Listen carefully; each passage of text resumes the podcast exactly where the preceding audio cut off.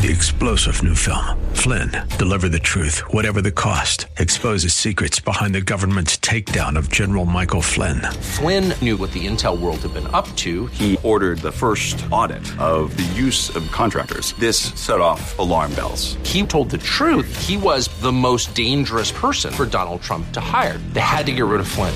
Flynn, deliver the truth, whatever the cost. Available now. Watch it today. Go to salemnow.com. Salemnow.com.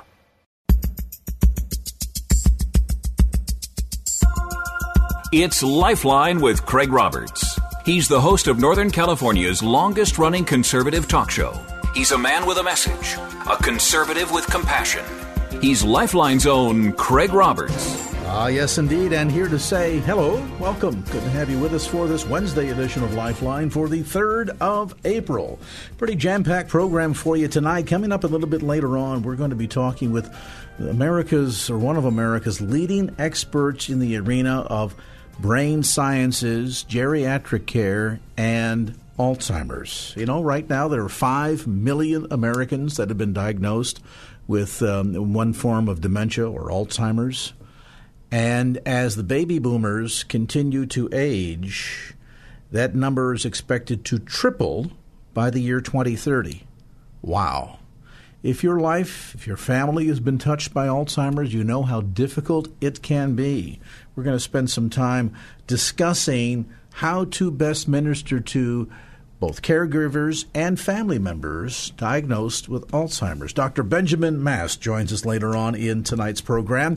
As we lead off, you know, there's uh, numbers, statistics, and darn statistics, and you can make them pretty much say anything that you want them to say. One of the more widespread statistics that's often cited is the so called gender pay gap, which I think in uh, 2019 has been designated as somewhere in the neighborhood of an 18% gap on average between men versus women. Um, but my first guest tonight would suggest that those numbers fail to take a lot of important things into consideration. And at the end, when you really sharpen the pencil, it suggests that we're doing far better when it comes to equality for pay between the sexes than many would suggest we are. Ryan Young is an adjunct fellow at the Competitive Enterprise Institute and joins us now to talk about what seems to be some. Um, what is this, uh, Ryan? Is it intentional manipulation of the numbers or people that just don't go uh, deep enough? Is it Janet? You know what? Thank you. Wish you'd caught me earlier.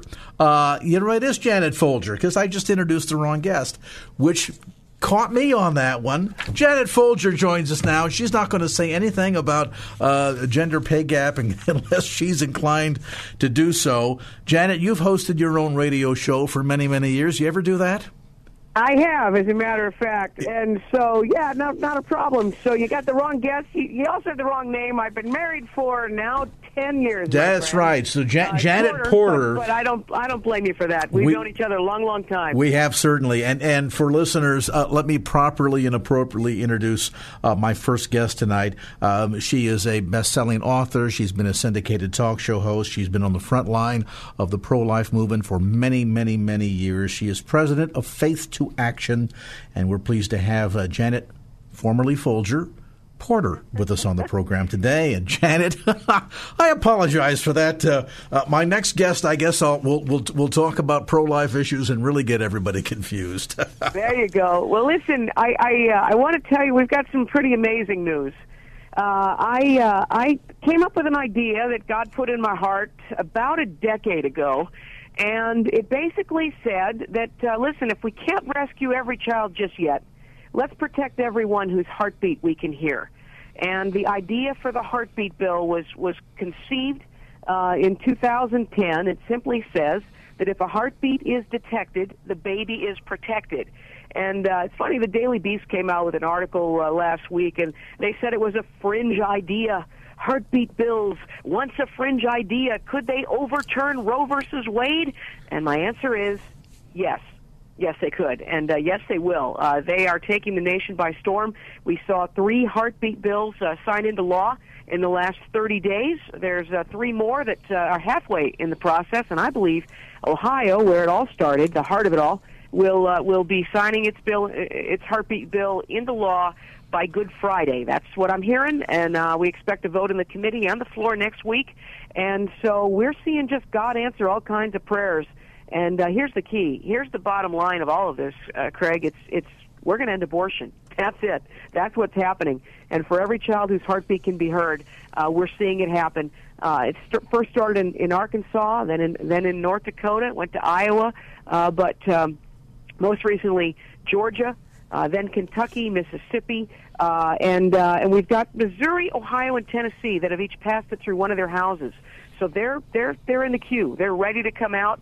And uh, we've also got heartbeat bills that are pending in Florida, Illinois, Louisiana, Maryland, Minnesota, yes, even in New York. Uh, they're uh, working their way through the legislature in Texas. South Carolina just passed the committee. West Virginia, and yes, there's one in the United States Congress, H.R. 490 and God is on the move. It's uh, it's, it's not. I think it's a little more exciting than uh, talking about the gender gap in pay uh, in, in, in, the salaries. I, I, certainly agree with you on that point, and you know it's it's an interesting one because this is an idea, Janet, as you suggest, really whose time has come. There has been this elongated debate over the issue of, of viability, and uh, for the longest time, of course, those on the pro-abortion side of the equation wanted to refer to the child not as a child or a baby, but as fetal tissue or a mass mass or a clump. I mean, it was always in, in a very dehumanizing, depersonizing fashion.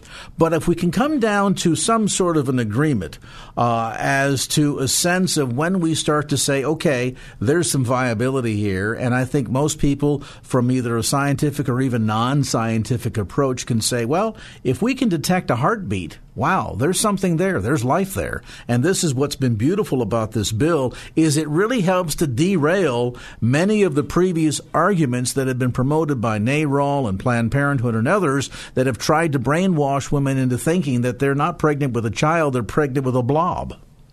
That's what they've been saying for, you know, for 46 years, but you know, what I'm seeing them say is something different. They're coming to the hearings all over the country and they're saying that this is going to end all abortions. Because here's the bottom line: you've seen the bumper sticker; it's been around for decades. Abortion stops a beating heart, but the difference is with the heartbeat bill, a beating heart will stop abortion, abortion. and that's the key. Uh, and and and it's you know it's the bottom line is is that to deny a heartbeat is to deny science. To ignore a human heartbeat is just flat out heartless and that's what we've seen uh, uh, in, uh, in in now Hollywood that's threatening to boycott the state of Georgia. Well, they're going to run out of places to, to boycott because these things are passing all over the country. Um, and so it's it's just exciting. It's an exciting time to be pro-life in in America because uh, you know we're seeing people wake up to the fact that, and I'll just tell you, when they wake up to the fact that this baby in the womb has a beating heart, which, by the way, begins to beat at about 18 to 21 days. Now, we don't get to hear that heartbeat till much later, maybe six weeks. Um, but if we protect the baby from where technology is today, we're going to protect nearly every child facing abortion, and technology is only getting better. So, so the beautiful thing is, um, this will save a generation of babies. And just by the way, just getting the word out, just spreading the news. And I'll just tell you, we brought in the youngest to ever testify when we first launched this effort in Ohio in 2011 and then in Congress as well. We brought in an unborn child to testify in the Judiciary Subcommittee and that baby's heartbeat was seen and heard. Little baby Lincoln was 18 weeks old. Uh, he's now over a year old. But what what what what happened in the committee? That there were a lot of protesters and they were quite disruptive. When that baby's heart was seen and heard, you could have heard a pin drop, Craig. It was silence in the room, and one of the protesters was seen wiping away tears from her eyes. And that taught me something that, that this baby's heartbeat can reach even the hardest of hearts and just the publicity about this bill, we know saved at least one life in Ohio, saved another in Arkansas, and others that we're hearing about. So it's it's a great. It's like basically putting a billboard across your state, even if it's in California. I say introduce a heartbeat bill in California so that the world, so that so that the state of California will know that if there's a heartbeat, there's life. And just that information about the bill pending in a legislature that may try as hard as they can to block it, just that bill, just the publicity or a hearing about it will save lives. And that's really what it's all about. it, it is indeed. And, you know, understandably, the impact of technology. Wow. I, I remember seeing my first sonogram. This is more than 15 years ago. And about 10 years ago, um, having access to video and sharing that with a friend who was decidedly pro choice and saying, You're not convinced? Let me have you take a look at something that you can become convinced with. And play the sonogram video. And this person turned to me and, with an utter look of shock on their face, said, I guess you finally won the argument. And that's what this really does. It helps to win the argument and ultimately helps to save lives. Janet Porter, we appreciate the update. Hey, Janet, when you talk to Wanda next, you've got to tell her, hey, tell your host to introduce the proper guest. it's always a joy to be on with you. And by the way, if you want to find out more, you can go to Faith the number two action.org and uh, you can get linked in and, and, get a get a model bill and uh, the information so that you can do it in your state too. You bet. More than a dozen states already considering this and uh, we'd like to see this thing sweep the nation. Get more information online about the uh, heartbeat bill and their progress in states across the country and how we can get involved in standing behind this everywhere. Online at faith the number two action.org that's faith the number two action org. And there's Janet Porter with us. All right, here at 517. I'm going to make sure I introduce the right traffic guy now. See, you got me spooked.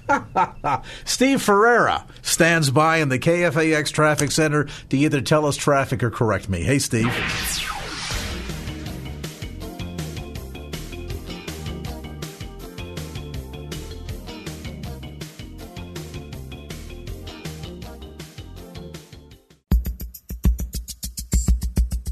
Now back to Lifeline with Craig Roberts.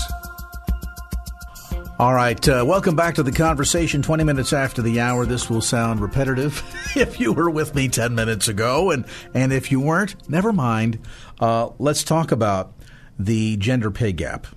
Um, this is often wrestled with as one of the important things that needs to be accomplished that uh, America has uh, failed to really completely break that glass ceiling and allow women the same compensation for the same caliber and quality of work as men. And while I certainly, uh, uh, on principle, would, would agree with that, the numbers tell a bit of a different story. In fact, when you dig down, when you sharpen your pencil and really dig down to the data behind the numbers, it begins to paint a picture that we're actually doing a far better job when it comes to addressing the gender gap than most realize. Now, on average, you'll be told 18%. Women are earning 18% less than men. If you're in a region like the San Francisco Bay Area where there are a lot of $100,000 a year jobs and you're doing the same work and you're coming in and uh, they are paying you 18 grand less than your male counterpart, you got a good reason to be upset. But are the numbers really true? Let's dive in. Ryan Young joins us, adjunct fellow at the Competitive Enterprise Institute. Brian, what about this? You say that the level of pervasive pay gap simply doesn't exist. Why? And the main reason is because men and women take different amounts of time off. Um, you can call it fair or not. There are arguments for both sides, uh, but women do the lion's share of child care in this country. So if a woman has a child, odds are it's going to be her and not her husband who ends up taking uh, time off of work to raise the child through school years um, or to work on a part-time basis. And when they're capable of rejoining the workforce on a full-time basis, a lot of times because of all that lost time, they don't have they don't recapture their full earning power. When you account for that significant difference, and a similar dynamic is also in play uh, for taking care of sick family members, again for reasons that may or may not be fair, women bear the brunt of that burden. The pay gap almost completely disappears, so that there is only instead of an 18 point differential, it's maybe two to three percent, which could be due to discrimination or it could be due to different factors. So the problem isn't nearly as bad as it would seem, and for reasons I'd like to get into, things are actually getting better on that front. Uh, and do we need to really differentiate here then between the so-called gender pay gap and so-called equal pay for equal work? Because certainly, if, if, if we're going to have a honest conversation, we have to compare apples with oranges. You can't be quoting prices for apples and me comparing prices for oranges and come back and say, okay, there's our numbers. No, apples to apples, oranges to oranges. So that said, is part of this a matter of semantics that we're not necessarily, as people talk about this topic, not necessarily necessarily comparing the same thing? I think it's a mixture of sloppy use of statistics combined with uh, the right impulse, wanting equal rights uh, for men and for women. Um, but people are barking up the wrong tree when it comes to the wage gap. There are other workplace issues, such as maybe a woman not being taken as seriously in a meeting as a man when both make the same point, or cultural factors like that that need to be talked about and need to be addressed. That is not a problem with wages, so people are talking about the wrong problem. And if there's true evidence of wage discrimination, isn't that already illegal in the United States? And if so, shouldn't that discussion be taking place in front of a judge? It is already the law of the land. And to a large extent, um, I don't know, just the nice thing is that things are actually getting a lot better because of increased workplace flexibility. Um, one reason that many women have had to drop out of the workplace entirely is because a lot of employers historically have only offered a nine to five schedule. If you can't do that, then you can't have a job. Now, with companies like Uber or Airbnb, a lot of people, women included, can set their own schedule so they can shift down to a part-time working status or even work full-time at hours that are better for their schedule. And that has an even further diminishing effect on the pay gap. So really, this is one, not a huge problem to start with, and two, it's actually getting better. When you look at the raw data, um, and, and, again, this is back to the notion of making sure that we're comparing apples with apples.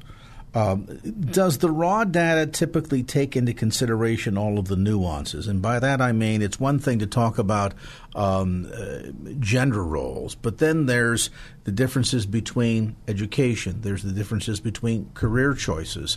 Um, a, a, woman, obviously bearing the children, may opt to say, I'm going to have the baby and immediately go back to work. Others say, no, I, I want some quality time here. I'm going to take advantage of the, uh, the Family um, uh, Medical Leave Act and spend some time with the child, whatever that period might be, a month, uh, whatever. Um, and so I have to wonder when we hear the numbers cited, are they really looking at all of these subtleties between age, education, experience, etc.? Uh, or do they kind of just generally, for convenience, discount those subtleties and as a result end up citing numbers that are largely skewed? They usually just cite the skewed numbers because they're the most convenient ones at hand. It takes a lot of time and effort to do the deep dive to do a fair apples to apples comparison, as you were discussing earlier. That literature exists, and it's not that hard to find. And when you do that, the pay gap almost disappears. And to go back to my point about people barking up the wrong tree, this could actually be quite harmful because suppose you're hiring a worker and you know that if you hire the female candidate instead of the male, well, maybe she might drop out of the workforce for five years after you invest all sorts of time training and taking incurring other expenses. Uh, if you're the employer, the man could be a better value. So, if you're mandated to pay the same, the woman might not even get hired in the first place, and that is a worse outcome um, than without the law. So there's a trade-off and an unintended consequence here that uh, maybe people should look before they leap. So we, we really need to be combating demonstrable cases of discrimination and dealing with that at face value. Now, you're not suggesting that there's zero evidence of um, inequities, but what you're suggesting is that the numbers are nowhere as severe as they are, and that if we get caught up in the minutia of the skewed data, that we're liable to overlook some real inequities that are taking place that, that otherwise should be addressed that aren't being? Yeah, the problem is not as large as advertised. They're talking about the wrong issues instead of the right ones, which do need to be addressed. And the proposals to the wrong problems have unintended consequences that are easily avoidable. if people would focus instead on the right problems. So the pay gap is the whole debate is doing much more harm than good. And again, I think to pull this back full circle, um, there there's a notion here that there's discrimination taking place, and if that is the case, then it needs to be combated. It needs to be called out for what it is, and employers that engage in that kind of behavior ought to be paying a penalty. Uh, they ought to have their day in front of a judge, and the judge say you can't do that. Wage discrimination is illegal, um, and and make sure that those kinds of issues are being confronted head on. I'd like to thank Ryan Young for being with us tonight, adjunct fellow at the Competitive Enterprise Institute, for those insights. More information, by the way, on the web at cei.org. That's cei.org. All right, thanks to Ryan Young. We are going to, oh, let me remind you, we won't be here tomorrow night figuratively speaking. We'll, we'll be here through the magic of radio, but um, tomorrow night we are live on location. Um, it is our kind of quarterly, these things seem to be happening quarterly, uh, Lifeline on the Road program. Uh, tomorrow night we are going to be in San Jose. This is free and open to the public, begins at 7 p.m., about an hour and a half, and we are going to record for later broadcast a live edition of Lifeline. Uh, we've got three Bay Area pastors that are going to be joining us um, from Hillside Church in San Jose. Of course, um, Pastor Keith Crosby, who also has a six time a week program here on KFAX. We'll also be joined by Pastor Cleveland Prince and by uh, who else is joining us? Oh, that's right, Pastor James, Dr. James Darnell will be with us. We are going to be wrestling through questions about what's happening with church attendance amongst millennials and the declining number of church attendees. That's a phenomenon not just in the Bay Area, but across the country. And how do we address this? It should be cause for concern for the church. How do we respond to the growing number of millennials that once they reach the age of maturity and they're off to college say, That's it, I'm done? They no longer have any sense of connection to the faith of their fathers. And if God has no stepchildren, then how do we make sure that they have actually entered into a personal relationship with God that motivates them to continue to be plugged into the body of believers? That's going to be our topic tomorrow night. We've got three great guests, and we invite you to be with us, be a part of our in sanctuary off, uh, audience, and you get a chance to also uh, dialogue with our panelists, ask questions, and uh, maybe even hear yourself later on on the radio. So that's tomorrow night at Hillside Church in San Jose at 440. 545 Hillsdale Avenue in San Jose. And you can get more details on the KFAX website at kfax.com. Again, free, open to the public. Uh, we had a great dialogue uh, the last time we did this back in February, March, something like February, I guess. And we're doing it again. So we hope you come out and join us and be a part of our um, live studio audience, or as we're calling it, the live sanctuary audience. Tomorrow night, 7 o'clock in San Jose. Details on the KFAX website, kfax.com. You may push the button just like that. You'll love it. The orchestra's just waiting. Uh, let's get a look at traffic. We got the latest from the KFAX Traffic Center with Steve Ferreira. Steve.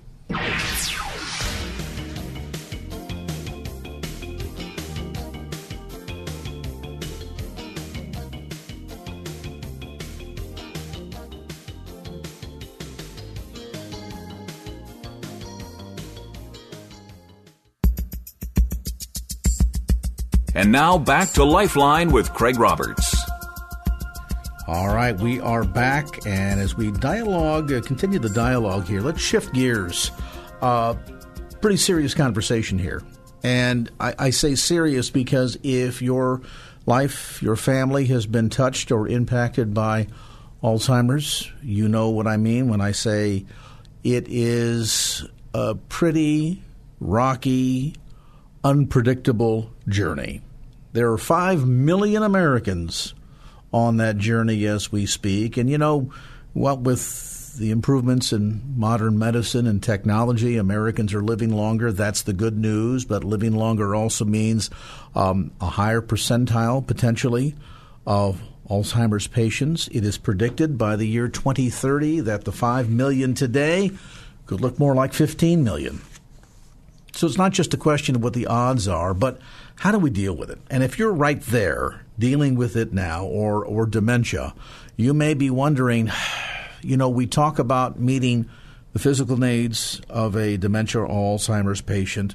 Um, we we talk about dealing with the the memory care aspects of it, but one arena that largely until now seemingly has been set aside, and that is the spiritual care for Alzheimer's patients. Diving into that is Dr. Benjamin Mast. He is professor and chair in the Department of Psychological and Brain Sciences at the University of Louisville. He's a board certified geropsychologist and licensed clinical psychologist specializing in aging, Alzheimer's disease, and dementia related issues.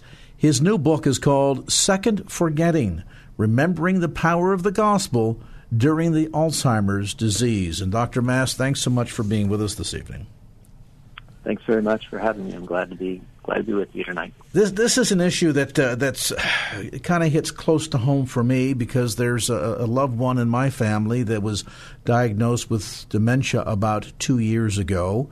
And uh, quite admittedly, I'm still kind of discovering my way through and working my way through all of this, and and uh, learning many of the degrees of how you need to care and how that care increases over time as the individual's ability to, to recall things and, and deal with the, with the day to day challenges of life that you and I take for granted that for them become sometimes impossible.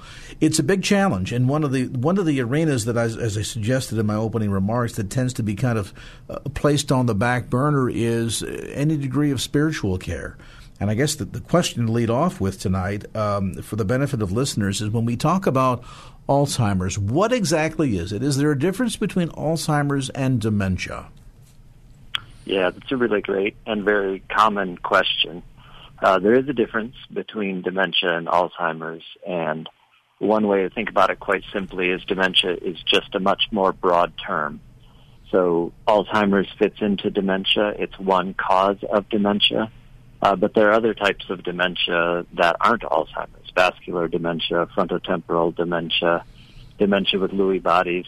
They're all somewhat similar in that they involve decline in thinking skills, memory, some change in personality, but each of them has a unique cause, and Alzheimer's is one cause. Sometimes we encourage people to think about it in terms of the analogy of cancer and leukemia. So cancer is a broad category, and leukemia is one specific type but there are other types of cancer that aren't leukemia. So dementia is the broad category, and Alzheimer's is one specific type. It's just that it's by far the most common type of dementia, so it gets the most attention. It's where we have the most research and uh, care planning developed. And at the end of the day, while they may have different points of origin, they they essentially, from what I gather, Dr. Mast, uh, kind of take their toll in the same fashion, and that is um, the the earliest memories seem to go. The, I'm sorry, the, the, the latest memories seem to go uh, first, and the earliest seem to go last. It is progressive. Some people um, uh, progress in a downward spiral at a much faster rate than others. The behavior patterns can be slightly different, but at the end of the day, the essential impact on memory is about the same, is it not? Yeah, that's that's generally true. I think in the earliest stages, uh, some of those different dementias might look a little bit different. Uh, so some of them might have personality change before the memory problems show up. But you're entirely correct that the longer people live with those various dementias, the more they start to look similar. Uh, each of those dementias is progressive, meaning they continue to get worse. Uh, the person experiences more decline and more dependence on people around them. And uh, so, yeah, absolutely. That's that's correct. Help us understand what's happening from a neurological standpoint here, because uh, some people, from a broader perspective, might say, "Well, isn't memory memory? I mean, either it stays or it goes." Why does dementia or Alzheimer's seem to be selective in that it picks away at the most recent memories first? And amazingly, somebody who can't remember what they had for breakfast or has forgotten the name of a child that's been in the family for 40 or 50 years uh, can take you back to a childhood memory uh, 80 years ago and recall it with such vivid detail. And if it's a family member whose history you know, detail with accuracy and yet not know what they had for lunch. Why is that? Yeah, it's a great question. I think it's it's a great point that you make that not all memory is affected evenly by Alzheimer's disease. and the reason that we see this difference in that people forget the most recent memories or new memories first and hold on to those long-term uh, memories for their early life and story has a lot to do with the way Alzheimer's affects the brain. So to give the short version of it, there are tiny microscopic changes in the brains of people with Alzheimer's disease that have to do with abnormal functioning of a couple of specific proteins. And they start in a specific region of the brain called the hippocampus, uh, which is in the temporal lobes, sort of inside the skull just by the ears. And those parts of the brain are responsible for a specific aspect of memory. Basically, what they do is they convert short-term memories into long-term memories that are stored and recalled later. So for you to remember anything I'm saying to you now, your hippocampus needs to essentially store that, kind of like saving information on a hard drive or putting a file away in a file cabinet. If it's stored there, you have a decent chance of remembering it or being able to retrieve it later. And if it doesn't get stored, it doesn't matter how hard you try later. If it isn't stored, you can't go back and get it because it's not there. That's a bit like what's happening in early Alzheimer's disease, where people are forgetting, like you said, uh, things from earlier in the day, what they had for breakfast or what they did yesterday or whether they have a doctor's appointment next week.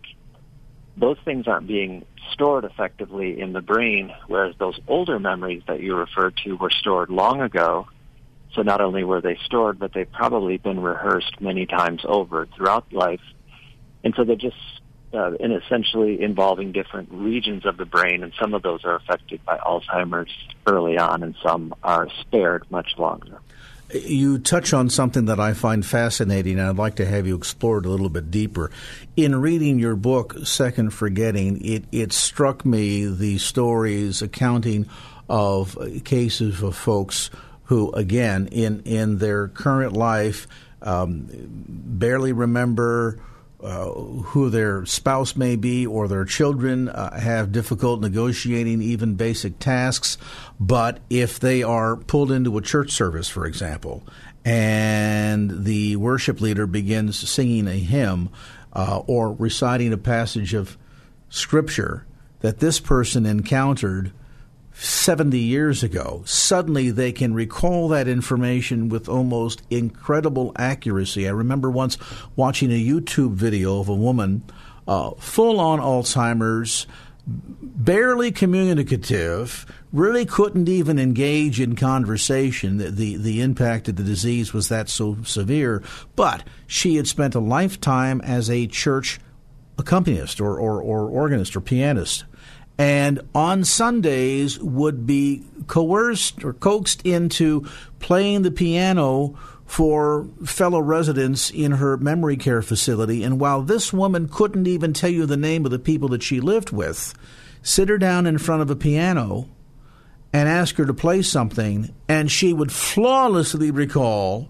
and play out a, a hymn of the faith, you know, how great thou art, or whatever, that she had learned as a little girl and had played for an entire lifetime. And and I have to wonder if part of this, and you, you alluded to uh, rehearsing, is part of this the difference between what we do intentionally towards memorization versus, for want of a better term, you can fill me in on this, incidental. For example, uh, um, I, I, was walking down the hallway and a coworker walked past me and he's wearing a bright orange uh, tie. Um, I might remember that. I might not remember that. But if I've taken the time to memorize or, or commit to memory an address or a telephone number, um, or in this case, taken the time to commit to memory a memory verse as a child, is there a difference in the behavior of the way the brain works between uh, sort of this incidental recall of information versus the very intentional uh, practicing and memorizing? Yeah, I think there's something to that. I think what you're getting at is these different aspects of memory are tapping into different memory systems.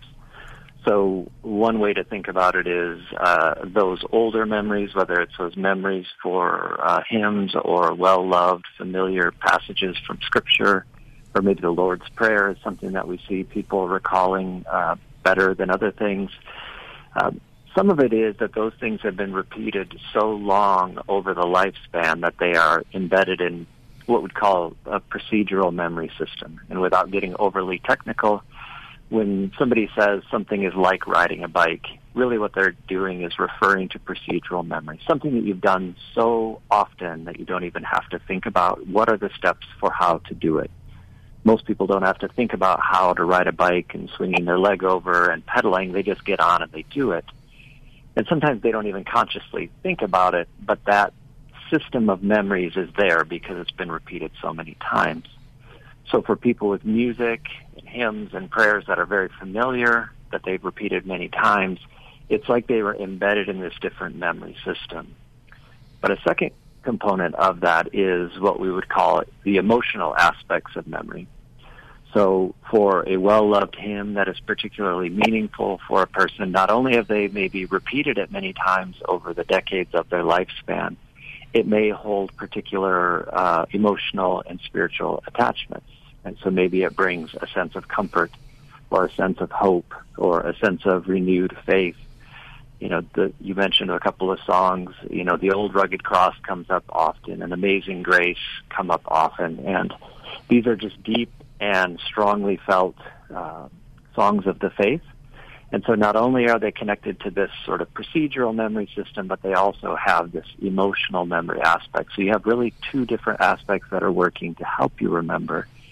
And they're an important part, going back to your initial theme, is that if you're going to care for people spiritually, uh, and we want to help people remember and reconnect with their faith, these are different routes that we can do that to draw upon those things that are relatively spared.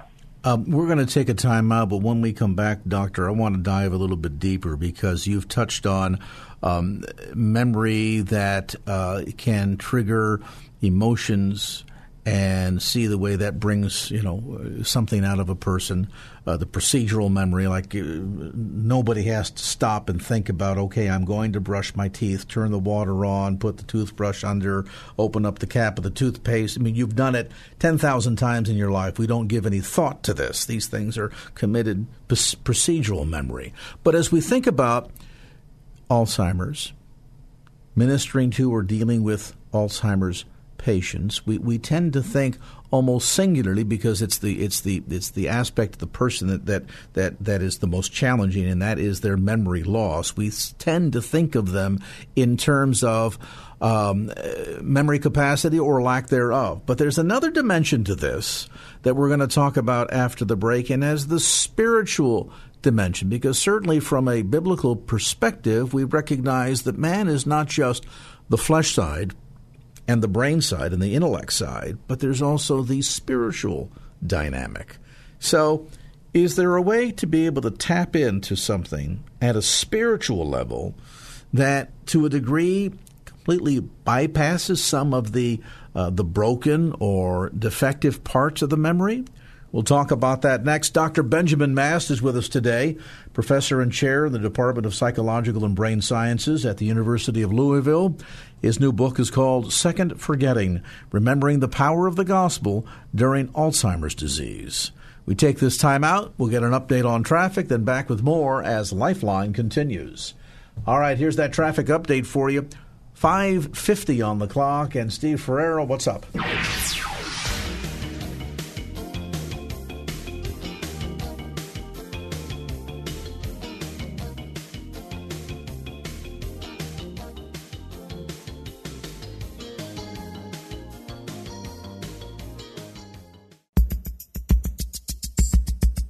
And now back to Lifeline with Craig Roberts. Our conversation continues with Dr. Benjamin Mast. He is professor and chair in the Department of Psychological and Brain Sciences at the University of Louisville. He is an expert in the arena of geriatric memory care, specializing in aging, Alzheimer's disease, and dementia related issues, and the author of a new book uh, just newly released by Zondervan. It's called Second Forgetting Remembering the Power of the Gospel During Alzheimer's Disease. Now, uh, Dr. Mast, we were to talk about um, basic core ministry. I would say that most churches, most ministers engage in wanting to to uh, to touch on the, the, the, the trifold ministry uh, that would be ministering to the body if a person is hungry or sick, uh, certainly to the mind as we educate them in the things of Christ and disciple them, and most importantly to their spirit. Uh, man is not single dimensional. And so, in that end, I have to wonder do we far too often singularly focus on the thing that we see? impacting that person's life the most, the the diminishing ability to recall, recall things, and do so at the risk of ignoring the need and the capacity of of being able to connect with their spirit. Yeah, that's such a great a great point. I think when we uh, start to approach people, whether in ministry or in family caregiving, as you were mentioning earlier, uh, you know, we start to tend to focus on getting people to remember, and, it, and it's almost as if we want to see what they can still do. And I think sometimes we do that more for ourselves to try to comfort ourselves that there are still parts of their memory that remain. And and it's been my experience over the years that that we do tend to overlook this spiritual care of people with Alzheimer's. That we're more concerned with how they're functioning than than how their soul is doing. And part of that is a very practical challenge of how do we meet the spiritual needs of people with Alzheimer's disease. What I found in writing Second Forgetting and speaking at churches and just interacting with people over it is um, that many people were experiencing this and desiring this, but they just didn't have a framework for thinking about it. And one of the things that I think happens in families when they care for somebody that they love and they now start to see them decline is they, in some ways, start to forget the spiritual care. You know, it's so overwhelming, as you said, to care for somebody who's confused and maybe they've uh, become combative and aggressive. And you know, how do we even get to a point where we start to think about, well, how do I encourage this person's faith? How do I provide them comfort in the midst of something that for them is is at least as confusing for them as it is for us? And how do we find ways to step in without just being completely overwhelmed by the challenges in front of us. And I think you touch on an important reality here that oftentimes for the caregiver, for the family member, this is done in relationship to uh, what we see. We remember when uh, Dad was a you know brilliant engineer and could calculate math problems in his head, and now uh, he he barely knows how to dress himself. And so we we look at this, we diagnose this, we relate to it in relationship to what we see as the diminished capacity. Uh, but I think we need to quickly remind ourselves, you know, while there, there's an expiration date, should the Lord uh, tarry, there's an expiration date for every one of us. I may not know what that date is, but I know to a pretty good certainty the day is going to come that they're going to say, oh, what a great guy. He was such a good radio announcer poor guy, alas, no longer with us, that the body will fade, the memory will fade, and eventually this carcass that I occupy will disappear. But that's not the end of the story because we also know that man is also a spiritual being and an eternal being in that sense. And so maybe we're doing a huge disservice here in thinking that we should only be concerned with physical care or um, care for the brain, and we we as a result forego ministry to the spirit. And I'd like to think that while certainly you know you and I, doctor, can have a conversation about the things that I remember that God has done in my life and the high water marks of times when God has healed me, you know, uh, done amazing things in my life, and that certainly is committed to memory. But I'd like to think all of that in my relationship with Him goes much much deeper than what's going on between my two earlobes. Yeah, I think that the question that I come back to in this is, and I imagine you have listeners who might be thinking the same thing, is it sounds nice to try those different ways of getting people to remember, but you have no idea, you know, how far along the person that I take care of is. Those things seem like that would be such a stretch for them to be able to to sing a song or say the Lord's Prayer. What, what, for example, do you do when a person has progressed to a point when they can no longer speak and seem to interact anymore? And I think that when we think about the spiritual care, it's it's not only about what we do, but it's also about embracing and remembering, you know, what the scriptures say about who we are as human beings in relation to God. You know, that each of us still has value. We still have a sense of dignity as people created in His image. And He calls us to continue to love our neighbor as ourselves and to love Him with all that we do, including taking care of other people. And so the question becomes, will we trust, you know, the promises in Scripture that God cares for each of His people, that He promises that He'll never forget them, even if they were to forget Him. And we'll remember that He promises that nothing in all of creation, even Alzheimer's disease and great confusion, can separate us from His love in Christ Jesus. I think when we think about that spiritual care, part of it is what we do, but part of it is remembering the great promises and the presence of the Lord that we see through Scripture. And I've got to believe, if we're going to be true to what it is that we that we preach, that even as there may be diminished capacity mentally, that the capacity to connect with God is still there. I mean, let's take a five-year-old child. We would we would certainly say that a five-year-old child is not cam- capable of memorizing calculus or um, uh, operating a very complicated equipment or an automobile or whatever. But nobody would say that a ch- five-year-old child uh, can, cannot have an awareness of God.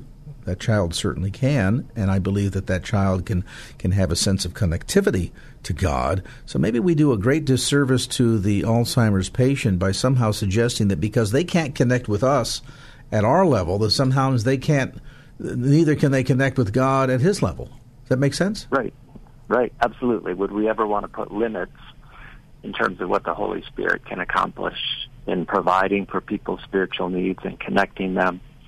I'm reminded of the words in Psalm 139 that describe how deeply God knows us and searches our hearts, and the way in the New Testament in Romans it describes the Holy Spirit interceding in prayers on our behalf when we don't know what words to pray.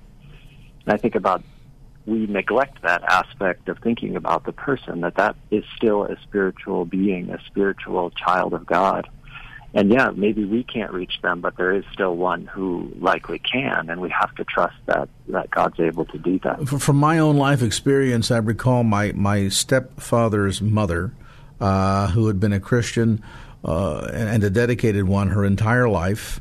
Um, and as she grew older, the effects of time and dementia began to take its toll.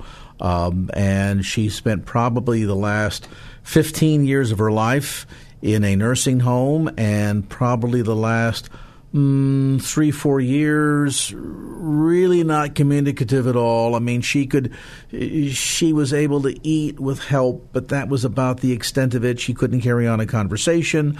Uh, in the last probably year of her life, was was fairly unresponsive. I mean, you can come in and out of the room, and she wouldn't even acknowledge you. But the thing that I always found fascinating is that we would occasionally uh, go and visit her as the entire family, and would sing hymns together. And here, while Grace, I love that name, while Grace wouldn't squeeze your hand or acknowledge your presence in the room, when you began to sing some of these hymns of old, there would be a stirring, and she'd open her eyes and she'd look around the room, and you could see life. You could see a brightness come back into her, uh, her eyes that typically wasn't there. And that said to me that there was something about those great hymns of faith that, that connected at a much deeper level, that connected not just to her earliest childhood memories, but I've got to believe connected at a spiritual level for her as well. Right, and it's it's one example of uh, hundreds and thousands of people for whom that's happened, and it is a ministry and it is we can't ever force those things to happen. I think sometimes in Alzheimer's and dementia care, we want to think about these things as techniques that we can try and they, they either work or they don't work. But we need to keep in mind that as in, in any ministry, we're stepping in in love and faith and doing what we can to minister to the person's needs and help them connect. And, and when it happens, it's a beautiful thing Uh, but at, at the same time, sometimes we try things and the person doesn't respond the way that they had hoped. But we're still trusting that the Lord is doing the work uh, and not us. And, and, you know, I think to that point that we're going to take a time out, and I want to ask you, Doctor, to stay with us for another segment. But I, I think to that point, too, we also need to put this in perspective. Are we doing this ministry for our sake or for their sake? If it's for our sake that we're trying to, like the proverbial Pavlovian dog, uh, elicit some sort of a reaction out of them that says to us they're still there, they're still capable of responding, remembering, etc., etc., and that's comforting for us. I mean, I don't want to discount that at all. But is that our intent, or is our intent is our intent to do something that will draw them closer to us, which is a natural, I think, desire, or is the intent of ministry ultimately to help them in their connection with God? And are we therefore working hardest to drive them closer to us, or hardest to drive them closer to God? I think at the end of the day, if we were really be honest with ourselves, the thing that the Lord calls upon us to do is to help that person draw closer to the Lord. We'll take a time out. We'll come back to more of our conversation, some closing remarks. Dr. Benjamin Mast with us today. The book, Second Forgetting Remembering the Power of the Gospel During Alzheimer's Disease. We'll take this time out, get you an update on some traffic. Let's do that right now, 604. And we've got Steve Ferreira in the KFAX Traffic Center with the latest. Steve, all yours.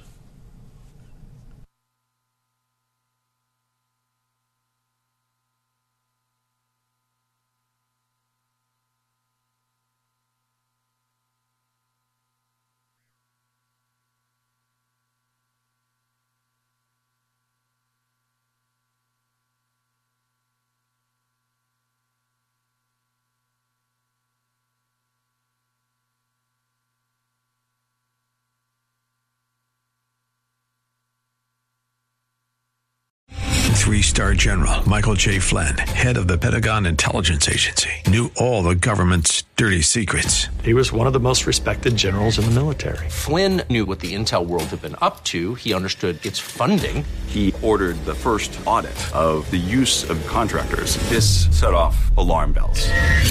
The explosive new documentary, Flynn, Deliver the Truth, Whatever the Cost, and covers the facts behind this scandal. Flynn told the truth. He was the most dangerous person for Donald Trump to hire. I find out the worst enemy that I'm going to face in my life is right here in America. They took my assessment and they wanted me to change it. And I was like, I'm not changing it. They had to get rid of Flynn with in depth interviews, archival footage, and never before seen personal records of the man behind the headlines. I just felt like I was drowning. Flynn, deliver the truth, whatever the cost. Available now. Watch it today. Go to salemnow.com. Salemnow.com.